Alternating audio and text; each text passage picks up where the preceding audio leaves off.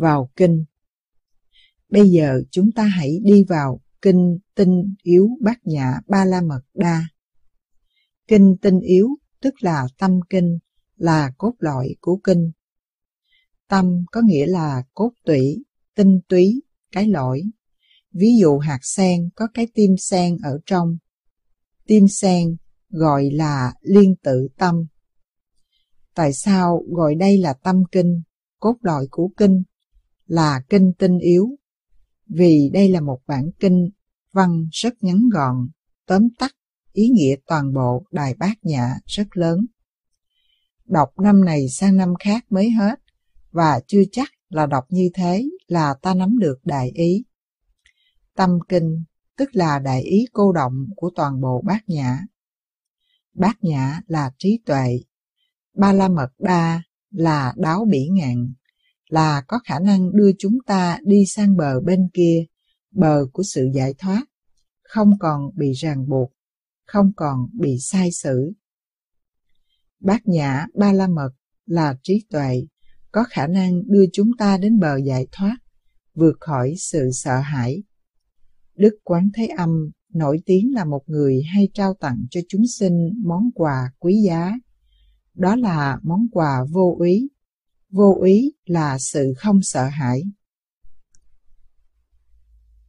Theo Đạo Phật, có ba loại quà ta có thể trao tặng cho người khác.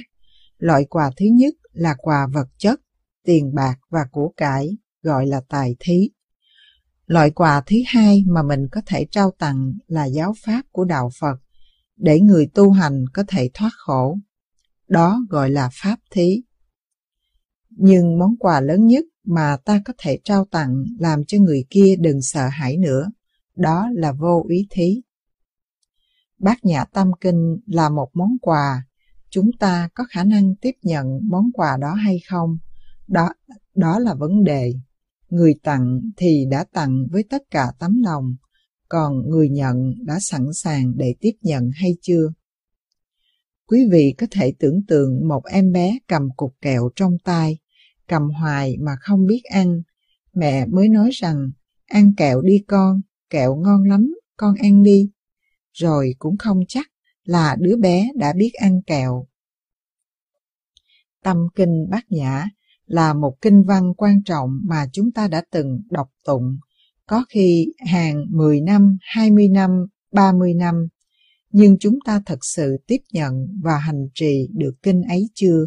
Đó là một câu hỏi rất lớn. Bồ Tát quán tự tại Bồ Tát là một người tỉnh thức. Bồ Tát từ chữ Bodhisattva mà ra, có nghĩa là con người tỉnh thức và đang giúp người khác tỉnh thức. Quán tự tại là tên Đức Quán Thế Âm. Avalokitesvara Quán tự tại là dịch theo kiểu mới, người xưa dịch gọi là quán thế âm. Khi quán chiếu thăm sâu bát nhã ba la mật, khi Ngài thực hành một cách thăm sâu về Rajana Paramita, tức là thứ trí tuệ có thể đưa chúng ta đến bờ bên kia. Tức diệu pháp trí độ. Trí là sự hiểu lớn, độ là có khả năng đưa ta qua bờ bên kia. Bỗng soi thấy năm uẩn đều không có tự tánh. Khi thực tập diệu pháp trí độ, Ngài phát hiện ra một điều là năm uẩn, sắc, thọ, tưởng, hành, thức đều không có tự tánh riêng biệt của chúng. Cái này nương vào cái khác mà có. Không thể nào mọi cái tự mà có được. Điều đó rất quan trọng. Không có hiện tượng nào tự mình có thể phát sinh và tồn tại, mà phải nhờ những hiện tượng khác mới có thể hiện hữu. Trong kinh A Hàm, Bụt dạy, vì cái này có nên cái kia có, vì cái này không có nên cái kia không có. Vì cái này sinh nên cái kia sinh, vì cái này diệt nên cái kia diệt. Thử hữu tắc, bị hữu, thử vô tắc, bị vô, thử sinh tắc, bị sinh, thử diệt tắc, bị diệt. Những lời của Bụt tuy đơn sơ nhưng thâm thúy vô cùng. Đây là đạo lý nhà Phật về sự sinh trưởng và tồn tại của thế giới hiện tượng.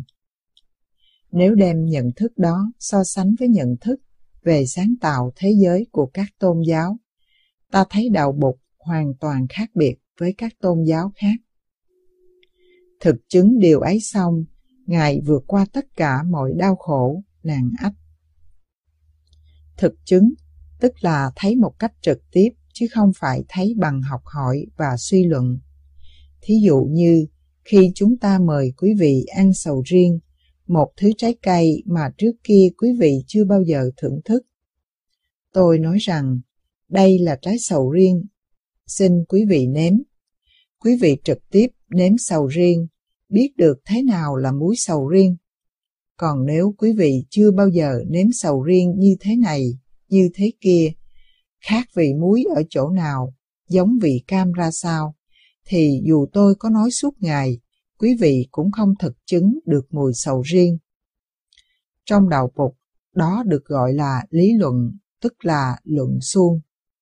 Thực chứng, vì thế là phải thực sự sống và nhận thấy rõ mình không thể là một cá thể riêng biệt, tách rời với những cái ta nghĩ không phải là ta, như không khí, mặt trời, như rừng, như những người xung quanh ta và ngay cả những người mà ta xem là thù địch.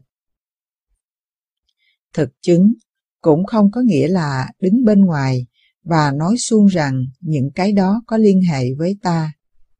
Thực chứng phải là tương nhập hẳn vào da thịt của người kia, là đồng nhất với hiện tượng đó. Thực chứng để tương nhập vào người đó, để hiểu những cảm thọ, những tri giác và những vận hành của tâm thức người ấy mà sống có hòa điều, không tạo thêm đau khổ cho mình, cho người ấy và cho vũ trụ vạn vật. Sau khi tự quán chiếu năm uẩn, Ngài đạt được cái thấy trực tiếp về năm uẩn. Tất cả những đau khổ tai nạn, Ngài đột nhiên vượt qua thoát hết và Ngài hoàn toàn giải thoát sang tới bờ bên kia. Sở dĩ Ngài đạt được bên tới bên kia bờ của sự giải thoát, của sự không sợ hãi là chỉ nhờ Ngài thấy được một điều, một điều thôi, thấy được trong năm uẩn không có uẩn nào có tự tánh riêng biệt, năm uẩn nương vào nhau mà có. Khi chứng nghiệm được chân lý cao siêu và màu nhiệm đó, Ngài gọi Thầy Xá Lợi Phất tới. Xá Lợi Phất là một trong những vị đại đệ tử của Bụt, tên tiếng Phạn là Sarugruta. Ngài nói, nghe đây xá lợi tử, sắc chẳng khác gì không, không chẳng khác gì sắc. Sắc chính thực là không, không chính thực là sắc. Còn lại bốn uẩn kia cũng đều như vậy cả. Ban đầu, Ngài nói về uẩn thứ nhất, tức là sắc, là thân thể của chúng ta. Sắc là tất cả những hiện tượng sinh lý, vật lý. Trong kinh văn, chữ gây khó khăn cho người ta nhiều nhất là chữ không. Chữ chữ không ở đây, tiếng Phạn là Sunijata. Dịch tiếng Việt là trống rỗng, dịch ra chữ không cũng được, nhưng chữ không lại là một sự hiểu lầm. Không có thể là được hiểu là không có. Thí dụ chúng ta nói trái banh nó trống rỗng ở trong, nó rỗng ruột. Đó là Sunijata, nhưng mà có trái banh chứ. Có điều trái banh nó rỗng ruột mà thôi. Thành ra sau này, nếu các học giả tương lai của Phật giáo Việt Nam đổi được chữ không thành chữ rỗng, sẽ giúp được thế hệ tương lai nhiều lắm. Chữ rỗng hay hơn chữ không. Tiếng Anh dịch là empty. Empty là rỗng. Thí dụ chén trà empty thì vẫn có chén trà. Chữ empty, rỗng, không gây ra ấn tượng là chén trà không có mặt. Danh từ không trong tiếng Hán Việt cũng có nghĩa là rỗng, như không tâm chẳng hạn. Không tâm tức là rỗng ruột. Ví dụ rau muống gọi là không tâm thảo, thứ rau không có ruột. Khi chuyển sang dùng tiếng Việt, chúng ta có thể hiểu lầm không, này là không có. Thí dụ tờ giấy này đây, nó là một sắc pháp, một hiện tượng vật chất. Theo Quán Thế Âm Bồ Tát thì tờ giấy nó không, tức là rỗng. Nhưng chữ rỗng, chữ không đó nghĩa là gì? Nhiều người không hiểu Phật Pháp nói rằng tờ giấy này nó không có, tại vì tuy bây giờ nó có đó, nhưng mai mốt nó sẽ không có, hoặc nó bị đốt đi, hoặc bị mục đi thành đất, cho nên tuy nó có mà cũng như không có. Câu giải thích này hoàn toàn sai với giáo lý đạo bục. Theo giáo lý đạo bục, nếu tờ giấy này nó không, thì nó không ngay từ bây giờ, chứ không phải sau này nó mới không. Danh từ là đương thể tức không. Giáo lý đạo bục cơ bản là giáo lý vô ngã, sự vật không có tự thể riêng biệt.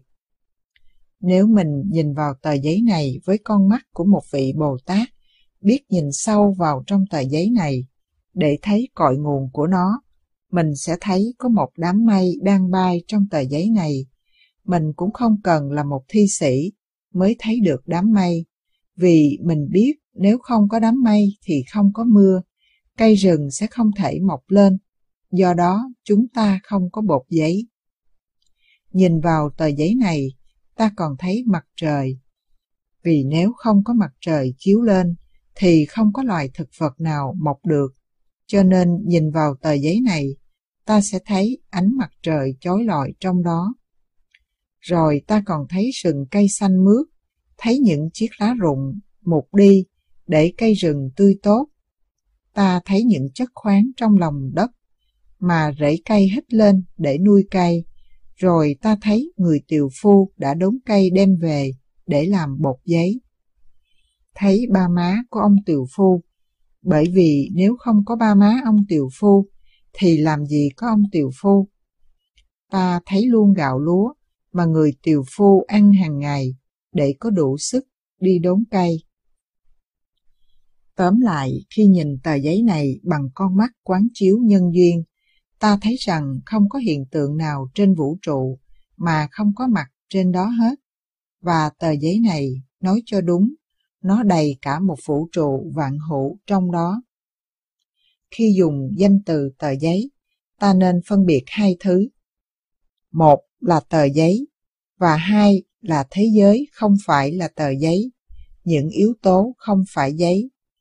Ta có thể nói rằng giấy được kết hợp bằng những yếu tố không phải giấy.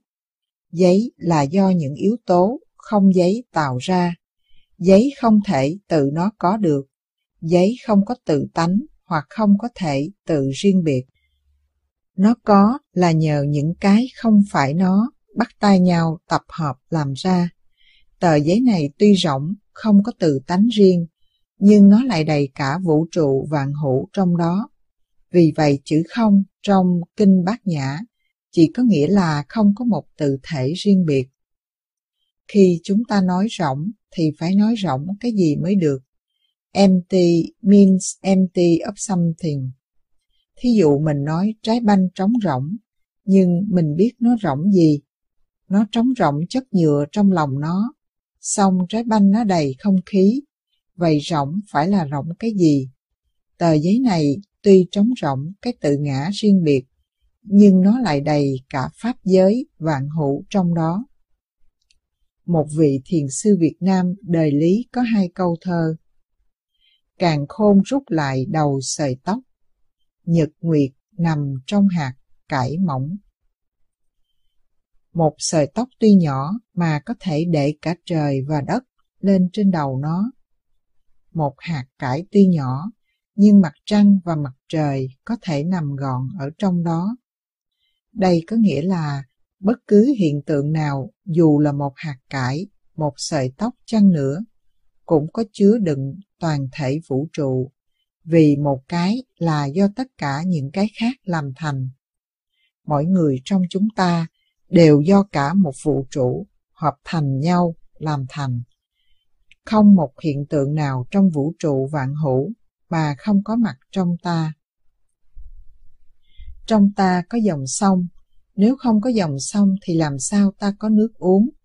Có mặt trời, nếu không có mặt trời thì làm sao có sự sanh trưởng của cây trái để mình ăn? Có rừng cây, tạo ra dưỡng khí cho mình thở, vân vân. Trong ta có đủ hết. Vũ trụ vạn hữu đã nắm tay nhau để đưa chúng ta ra đời. Danh từ đạo Phật là nhân duyên sinh, tức là những điều kiện phối hợp với nhau, cộng tác với nhau để làm cho mọi vật có mặt